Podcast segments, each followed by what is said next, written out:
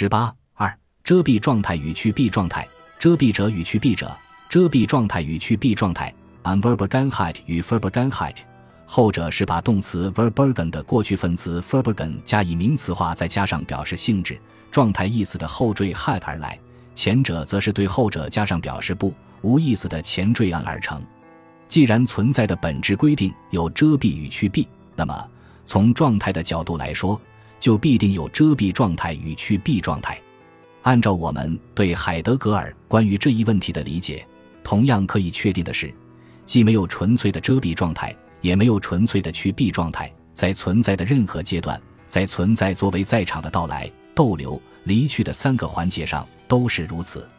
只是在存在的不同阶段、不同环节上，有着遮蔽状态与去蔽状态的不同关系或不同方式的交织。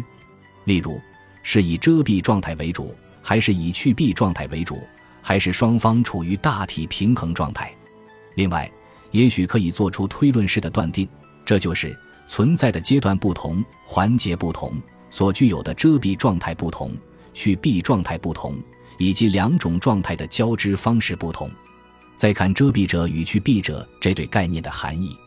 德文是 die verbergen 和 die in borgen。前者是动词 verbergen 的过去分词 verbergen 的一种名词化，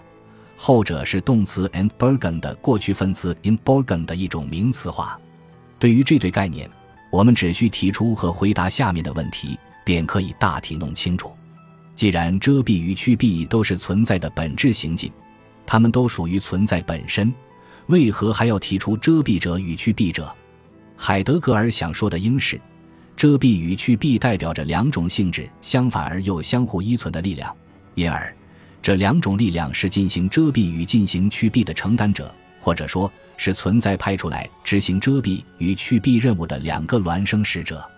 总之，遮蔽与去蔽、遮蔽状态与去蔽状态、遮蔽者与去蔽者，这些概念都是海德格尔在说明原始意义上的存在。在同一往，特别是古希腊思想或哲学的重新对话中提出或提升来的，